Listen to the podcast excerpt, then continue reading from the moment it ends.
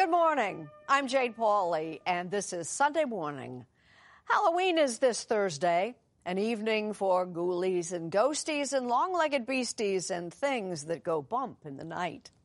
And of all the long legged beasts that have ever haunted our dreams, none can challenge the Tyrannosaurus rex. And dig this our Martha Teichner has joined the hunt for T Rex remains. Does watching a Jurassic movie bring out the wannabe paleontologist in you? Who hasn't fantasized digging up a T Rex oh, tooth? Rooted. Oh, we got a full wow. root. Wow. It's incredible. I mean, it's high fives and champagne and all that good stuff. Coming up this Sunday morning to Montana, where dino dreams come true. One way a Halloween movie can tell us to be afraid is through music. The scarier, the better. With David Pogue this morning, we'll hear how it's done. Screeching violins, choirs singing in Latin, and strangely disturbing lullabies. Why do they always pop up in horror movies? When those collections of notes come in, it does not mean something happy is about to happen. The tricks movie composers use to scare us It sounds like something that's going to hurt you. Oh, but no, it's fabulous. Come on. ahead on Sunday morning. we could we could have lots of fun creating. Creatures straight out of a Halloween nightmare decorate many of our most sacred buildings. Faith Salie reminds us that to see them, all you need to do is look up. If you find yourself at the National Cathedral in Washington, D.C., beware. You are being watched. There are just creatures everywhere. Surrounded by them up here. Grimacing, gaping, grinning, gargoyles. They're fascinating. The story behind these mischievous creatures ahead on Sunday morning. The legend of singer songwriter Prince has hardly dimmed in the three and a half years since his death. This week, his fans will be able to read his story in his own words in a new book. Jamie Yuccas offers us a sneak peek.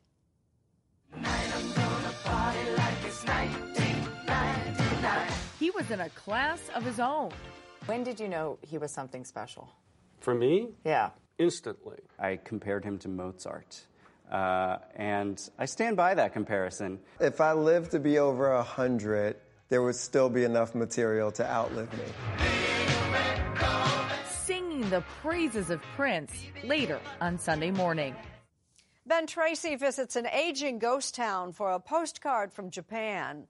Luke Burbank takes us inside a candy factory, usually under wraps. Mo Rocca hears from some historians who insist that time truly will tell, and more. All coming up when our Sunday morning podcast continues.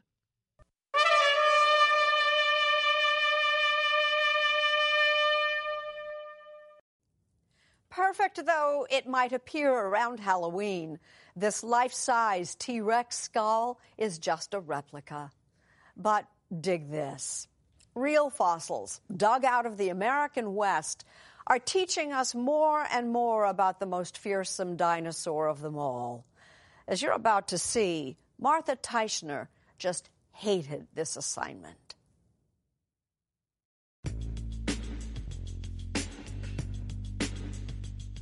This is the most accurate reconstruction of Tyrannosaurus rex ever made. Some of the things I think are new, noticeably, the big one is this stuff up here. Can I touch it? Yeah. That, the feathers. Feathers? Yes, newsflash.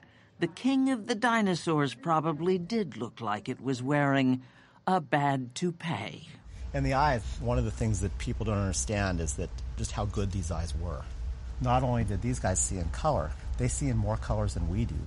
Mark Norell is head paleontologist at the American Museum of Natural History in New York City.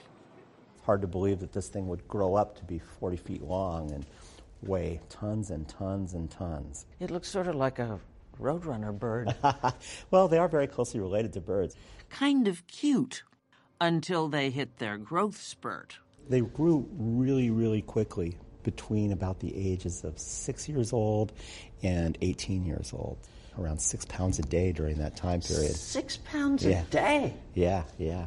And consider their teeth. The teeth are continually replaced through life, so those are new ones coming in. Just the overall bite force is around 8,000 pounds, which is tremendous. But if the force on any, the tip of any single tooth is nearly half a million pounds. Yikes. Are you scared yet? What do paleontologists call a pack of T Rexes? A terror of tyrannosaurs. I didn't make that up. The deadliest land predator ever to live is having a moment. Not only did the American Museum of Natural History launch its huge new exhibition this spring, the National Museum of Natural History in Washington, D.C. has reopened its fossil hall around what it's billed as the nation's T Rex, here devouring a Triceratops. It's also the subject of commemorative stamps issued in August. In fact, T Rex is America's dinosaur. Every one of the 60 or so specimens found so far has come from the western United States or from Canada. Most of them have nicknames. There's Sue in Chicago, Scotty in Saskatchewan, Bucky in Indianapolis, among others. Well, Barnum Brown is probably the world's greatest dinosaur hunter. He was quite a character as well. Named after P.T. Barnum, in 1902, Barnum Brown found the first fossil skeleton recognized as a T Rex in Montana. In 1908, he found another, even better one. He used to dress in sometimes in a tie and a beaver skin coat in the field. He was a notorious womanizer. He worked as an intelligence officer under the guise of being a paleontologist. Tyrannosaurus rex caused a sensation. Since the American Museum of Natural History put one of Brown's discoveries on display in 1915, dinomania has only increased. Nearly 300 million Americans bought tickets to the five Jurassic movies. How many more watched them on DVD or television? For fans who can't wait till the next one comes out in 2021, there's the Jurassic World Live Tour. Coming to a city near you with life size dino puppets. That's incredible. And animatronics that operate like super sophisticated, very large radio controlled cars. The show, like the films, plays on every kid's fantasy of meeting a dinosaur face to face, or at least digging one up. We thought, what could be cooler than that? So off we went to the Badlands of Montana, T Rex country, with a team from the University of Kansas, led by paleontologist David Burnham, who brings his dog Buford on digs. 65, 70 million years ago, this was subtropical forest land, bordering a giant inland ocean. What we're standing on is the last place dinosaurs can be found on this planet. They went extinct because a space rock crashed into the Earth. In the Gulf of Mexico, the famous asteroid. So, how do you even know where to look? What one has to do is learn how to read the rocks. So you have that tan color sitting right on top of that gray mudstone there, and that interface, for some reason, tends to have more dinosaurs than any other interface. One of Burnham's students found a T Rex here already in 2016. A juvenile, maybe 11 years old, the team named Laurel. 15 to 20 percent complete pieces of Laurel are now in David Burnham's lab at the University of Kansas in Lawrence. This is the jaw that uh, got everybody excited. How big a find was Laurel? Incredibly huge. I mean, it's, you don't find juvenile T Rex every day. We have currently the most complete baby tyrannosaur found. KU student Jordan Van Sickler found Laurel's upper jaw in the summer of 2017. Oh boy! This was the moment. Yeah, that's it. Woo-wee! It just keeps giving and giving, and we just keep coming back. It's unbelievably hard work. Scraping away hour after hour in what's called the bone zone. It's tedious with a capital T until somebody finds something. Look at that! Look at it! Isn't that fantastic? Wow! Bingo! Less than an hour after we arrived on our first day, KU student Lauren Gertschy started turning up teeth. Oh, there you go. Oh, it's rooted. Oh, we got a full wow. root. Wow. Then volunteer Wes Benson found a tooth. That particular tooth is literally the best find of my life. It hasn't seen the sunlight for 65, 66 million years. Each discovery was recorded in David Burnham's field book. I want to see your shirt. yeah. Yeah, I had I got this in uh, high school. Volunteer Sarah Naval has been dreaming dinosaur dreams ever since. It's like looking for gold or treasure, but this was a breathing, humongous predator that was alive.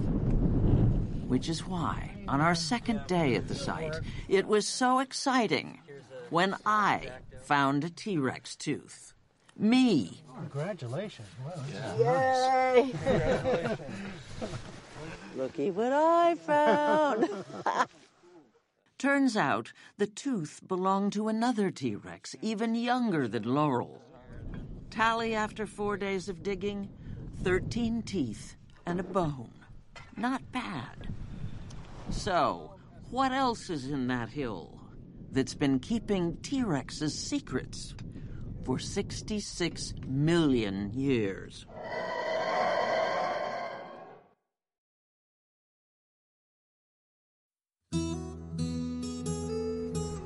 And now a page from our Sunday morning almanac, October 27th, 1728, 291 years ago today. The day James Cook was born in a small town in northern England.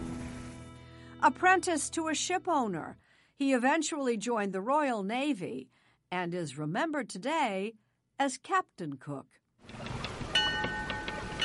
In a series of remarkable voyages, Cook explored the coasts of New Zealand and eastern Australia, visited Tahiti, and also landed in Hawaii, which he named the Sandwich Islands after his patron, the Earl of Sandwich. Hawaii, however, proved to be his undoing. Local tribesmen killed Captain Cook in an altercation on February 14, 1779. And in a story fit for Halloween, the tribe then boiled his dismembered body parts and removed the bones. Just to be clear, contrary to stories about cannibalism, Cook was not eaten. And one more thing. Despite some speculation inspired by the similarity of names, there's no proof that Peter Pan author J.M. Barrie used Captain Cook as the model for Captain Hook. If you think this Halloweenish creature is grotesque, you're right. It's a kind of sculpture that's actually called a grotesque, a cousin to the gargoyle. And to tell the difference between the two, Faith Salie says just look up.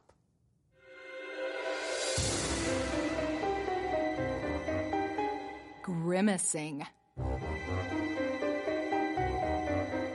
Gaping. Grinning. Mischievous creatures perched close to heaven, inviting us, daring us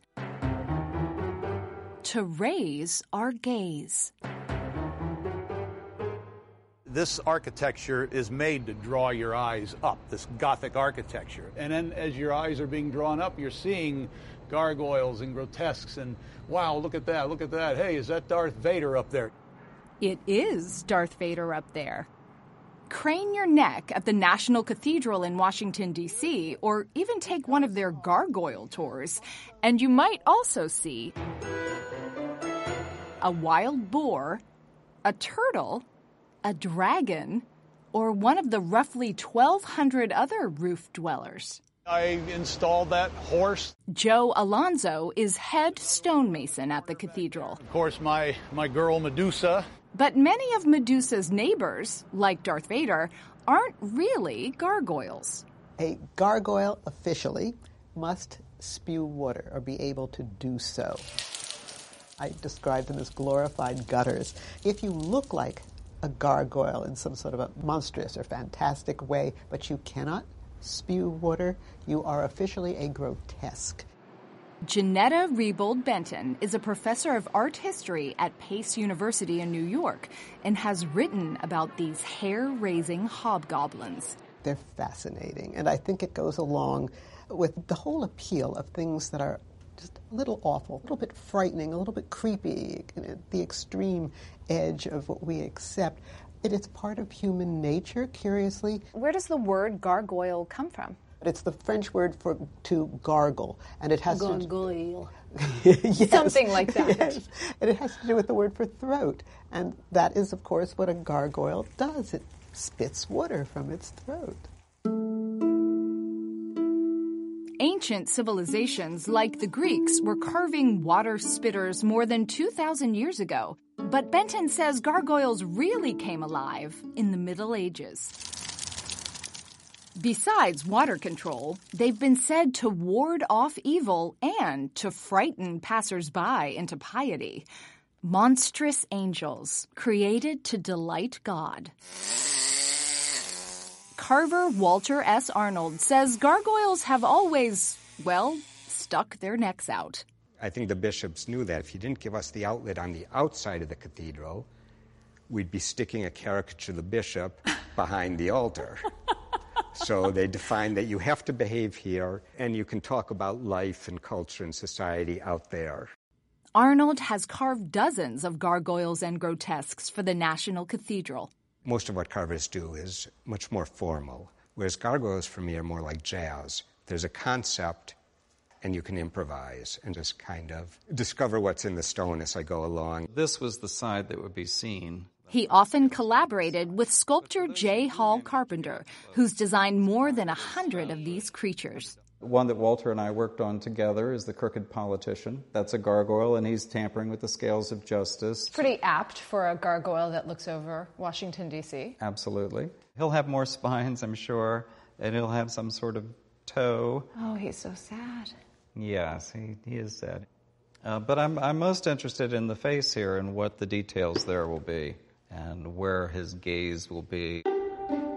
Of course, our gaze will be skyward. There are just creatures everywhere. Looking up with wonder. Look up, consider the fantastic, consider the appeal of things that you cannot fully understand today, things that perhaps will ultimately have an explanation, and even if they don't, enjoy them just for the pleasure they convey.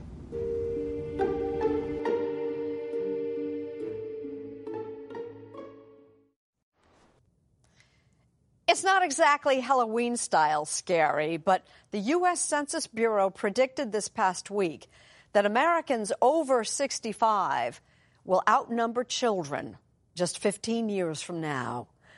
So, what might an aging America look like? Maybe something like what Ben Tracy finds in this postcard from Japan. In the hillsides outside of Tokyo is the quaint village of Okutama, Japan. So this house is empty? Hi. And Masahiro Yamada has what is probably the most important job in town. All of these homes the town's giving away? Hi. His binder lists all of the empty and abandoned homes in Okutama, which he then gets to give away. If somebody wants to come live here, they potentially could get this house for free. He says, yes, if you live in the house for 15 years, we will give it to you for free. That's a really good deal. Yes, he says, we want people to settle here. Okutama isn't generous, it's desperate. In recent decades, it's lost half of its population. The main street is lined with closed storefronts, Most of the people who still live here have what you might call senior status. Zero. Zero. And at the local school, the entire third grade has just six kids. Not so long ago, there were dozens. So at Town Hall, the race is on to find new residents. Yamada has even resorted to playing Cupid. So you fixed up a couple and then you gave them this house as a gift to get them to move here. Yes, he says, we also gave them the house. Anything to get people to move here. We do it all. Nearly 1,000 other Japanese towns and villages face extinction because the country is simply running out of people. Japan's population peaked several years ago at 128 million. And if the dire forecasts come true, Japan will have as few as 59 million people by 2100. That means for every two Japanese residents today, there would be less than one left by the end of the century. So if this really is a demographic time bomb, has the bomb gone off? Uh, the bomb is going off. John Mock is an expert on population issues at Temple University, Japan.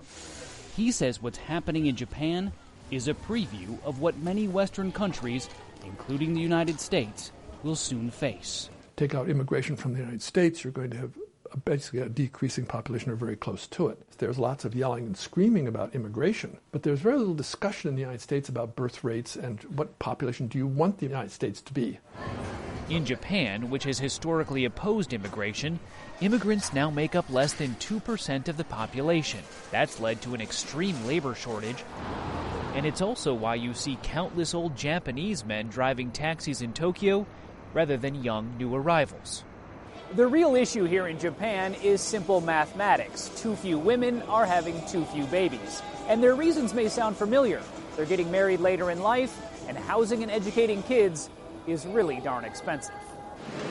Those decisions will take a toll on Japan's economy.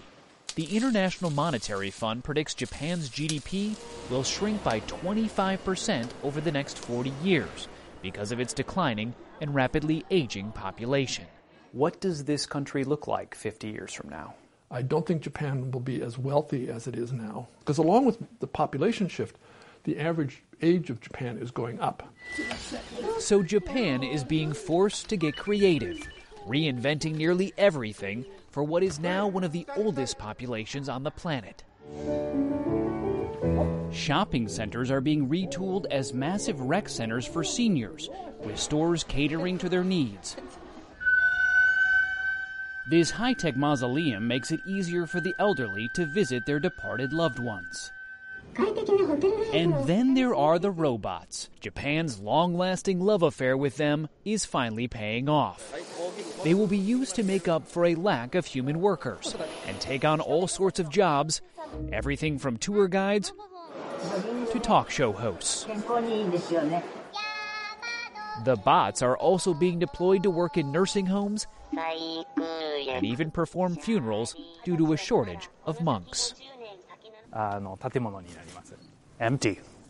There is no robot replacement for Masahiro Yamada in Okutama, which is okay because his house giveaway is getting results.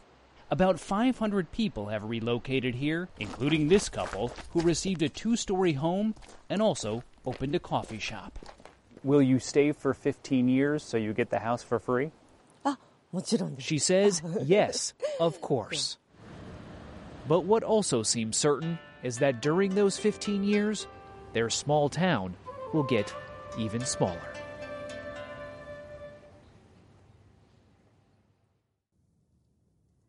Wonder what happened to that high school classmate of yours you haven't heard from in years?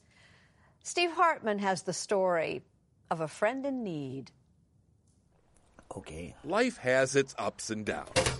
But rarely do you see a swing as dramatic as what 66 year old Coy Featherston just went through. I'm speechless sometimes because of how it happened. Coy, who used to work as a concert lighting director and graphic artist, says he still hasn't fully processed his good fortune to end up here. From here. And to do it virtually overnight. I was beginning to lose hope. A month ago, you're homeless. Mm-hmm. Now you're here. How does that happen? It was just through friends. They started coming from everywhere. I figured I could find him. Leah Meckling was his first blast from the past. She started looking for Coy after seeing his picture in the local Austin, Texas newspaper. Leah says if not for the caption, she would have never recognized her high school friend, the talented football player who was once voted best all around boy. Coy was everyone's friend, which is why Leah felt compelled to return the kindness. And I came and looked here at this church. After three days of searching, she found him right here. I said, Hi, Coy, it's Leah. Do you remember me? And he said, Of course I do. I was relieved because it was someone that I knew. And it wasn't just Leah. And it's really shocking when you find that an old friend, I mean, that you've known is living in your same town on the street.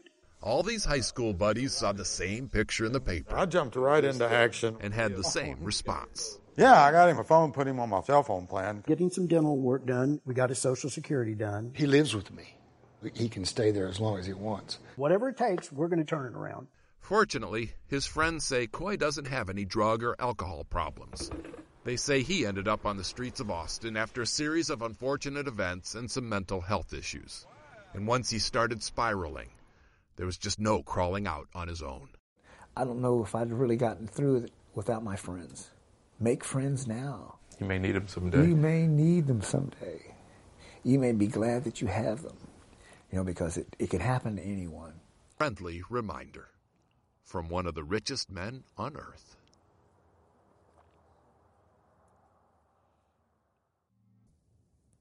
Sure, the costumes are fun, but when you get right down to it, Halloween is really about the candy. If you have any doubts, just try taking candy from a child. Or take in this story from Luke Burbank. We ate all your Halloween candy. No, no, it's candy. Okay, this is just a Halloween prank. Oh, Daddy! On the Jimmy Kimmel Show. But if you're one of those parents who likes to dip into your kid's Halloween stash, chances are that candy was made in Oak Park, Illinois, at the Mars Wrigley Candy Factory. Actually, candy is pretty healthy for you, believe it or not. Really? Wayne Pesavant is clearly not a doctor, but he is the fourth generation of his family to work here at this Mars factory, which is about to turn 90 years old. 28 years of service, and you look back at what you did. I didn't expect you to probably be here that long, but I am here, and I enjoyed everything that goes on. I mean, if you think about the five principles of Mars I don't want to put you on the spot, but what are the five principles? Are you able to quality, mutuality, responsibility, freedom, brush your teeth? No, I'm pretty sure that's the fifth one. efficiency. Principles set down by Franklin C. Mars, the company's founder. It all started back in 1911 with Mars selling hand dipped chocolates made in his kitchen in Tacoma, Washington. But the business didn't boom until 1923 when Mars invented the Milky Way bar. Then came Snickers and M&Ms, and the rest, as they say, is candy history. Best chocolate candies under the sun. More than a century later, the company is still owned entirely by the Mars family, who are as notoriously secretive as they are successful. Mars is one of the largest privately held companies in the world, with a reported $35 billion in sales each year. Put this over your hair All right. and do your best to cover cover your ears as well. Okay. Is that for ear hair? You well, you never know. After an intensive suiting up process, I'm ready to stop talking about candy and start seeing it up close and personal, which is where Amy Vedmore, the factory's site director, comes in. Now, I also understand that this is really kind of Halloween central. Yes. So we make about 99% of the Snickers fun size. We make Milky Way and Three Musketeers fun size as well. In all, millions of tiny candy bars come out of this facility each day, as well as some regular size ones, which, after being made, need to be packed and shipped. And I was ready to help. Is it going faster? Yeah. Yikes. Of course, how you package the chocolate doesn't mean much if it doesn't taste right. So my name is Lindsay Garfield, and my job is the principal sensory technologist. In other words, her job is oh, to eat candy. We say the perfect Snickers is the same Snickers that the first Snickers tasted like. That Mr. Mars presumably like invented. The perfect Snickers. And does anyone know what that one tasted like? It tastes just like the Snickers today. Are you a robot? Clearly, I'm not great at packing the candy. But tasting it, I figured anybody could do that. Okay, so we're tasting this cocoa butter because it's one of the building blocks of a Milky Way, essentially, right? Yeah. So with cocoa butter, you're gonna want to slurp it. So eat, pretend like you're the rudest person in the world. Not hard for me. Okay. Mmm. Chocolate should be your number one thing you should get, and then just that um, oily mouthfeel. Okay, I'm getting both of those. Things. Okay, good. So this was a success. This was a success. Cheers. Cheers. Okay, that was fun. And yet it's possible that no one has more fun at this factory than Willa Mae Brown. I'm proud of what I do. I love making candy. And when she's not making it, she's giving it away.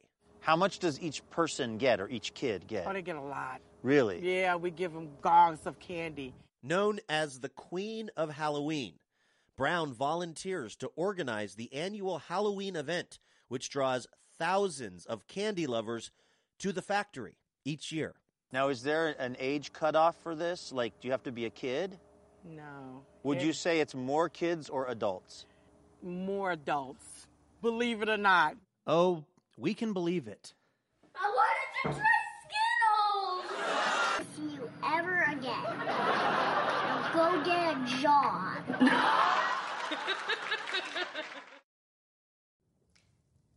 The expression time will tell may strike you as a bit of a cliche, but that doesn't mean it isn't true. Which brings us to the respected historians our Mo Rocca has been talking to. Now, this is an executive order. This is the, the mother of all executive orders.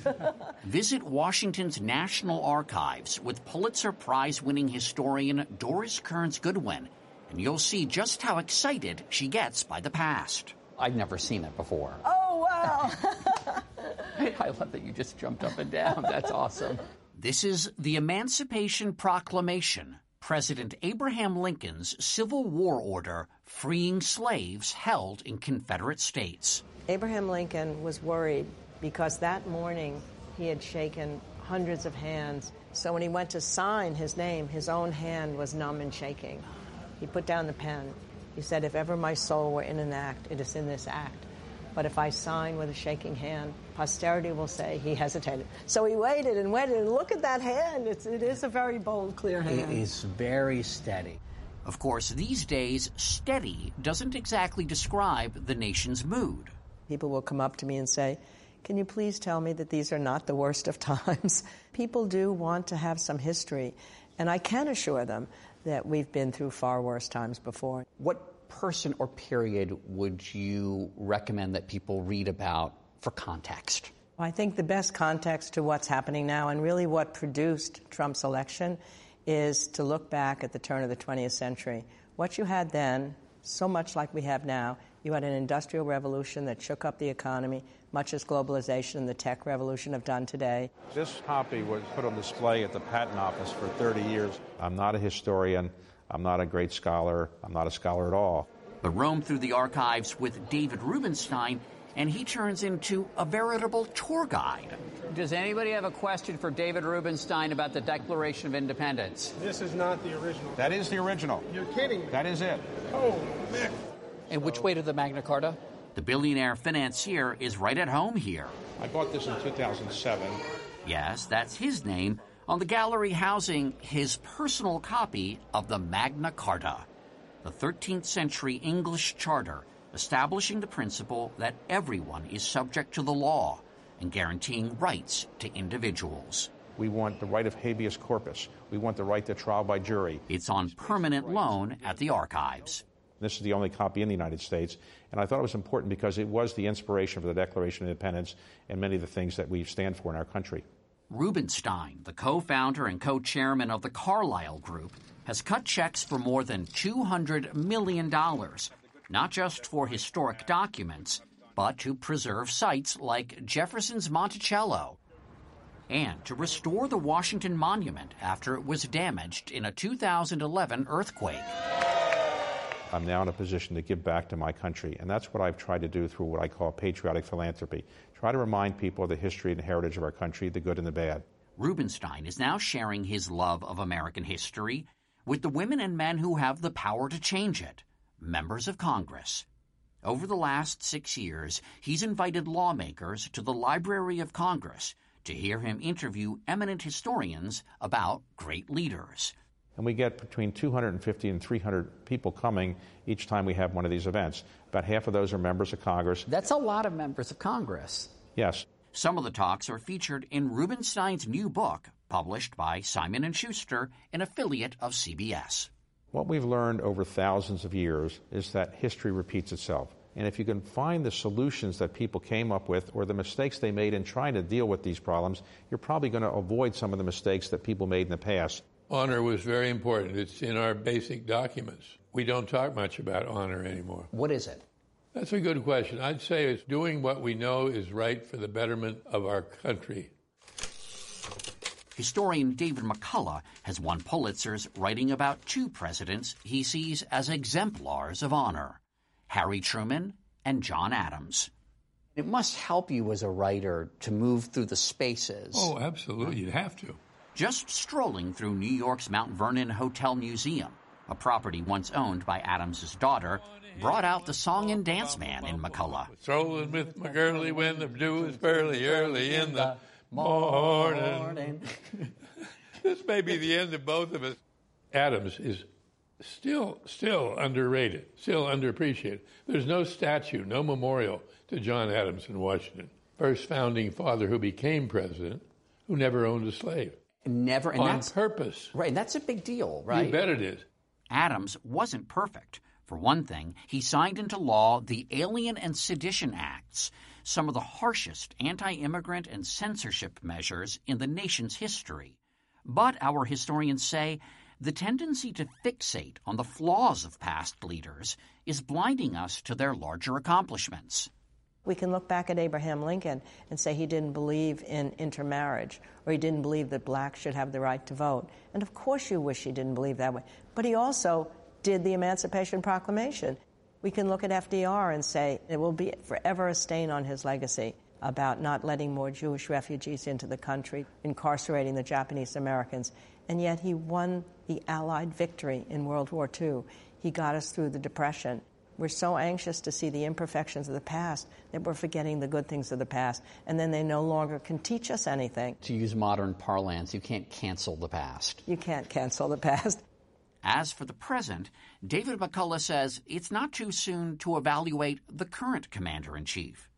How do you think history is going to judge President Trump? Very badly. It's self evident in our own time. We don't have to wait for history. It's the most disappointing and grotesque image of the presidency in our whole story, our whole history. Never have we had more right to be very concerned. But David Rubenstein isn't ready to render a verdict on President Trump. I think it's too early to say how any president will be judged because you have to wait till their term is over. Looking at the current field of Democratic challengers, Doris Kearns Goodwin is concerned with how we choose the next president.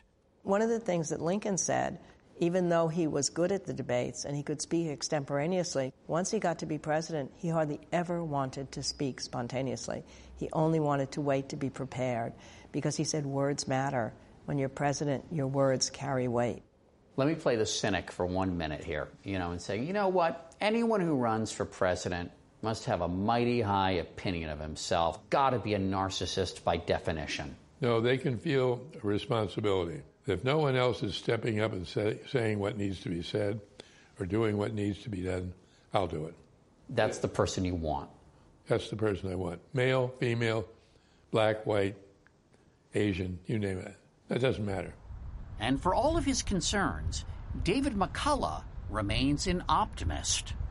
And we're just getting started. That's the way I feel. 200 years is nothing. I'm Jane Pauley. Please join us when our trumpet sounds again. next Sunday morning.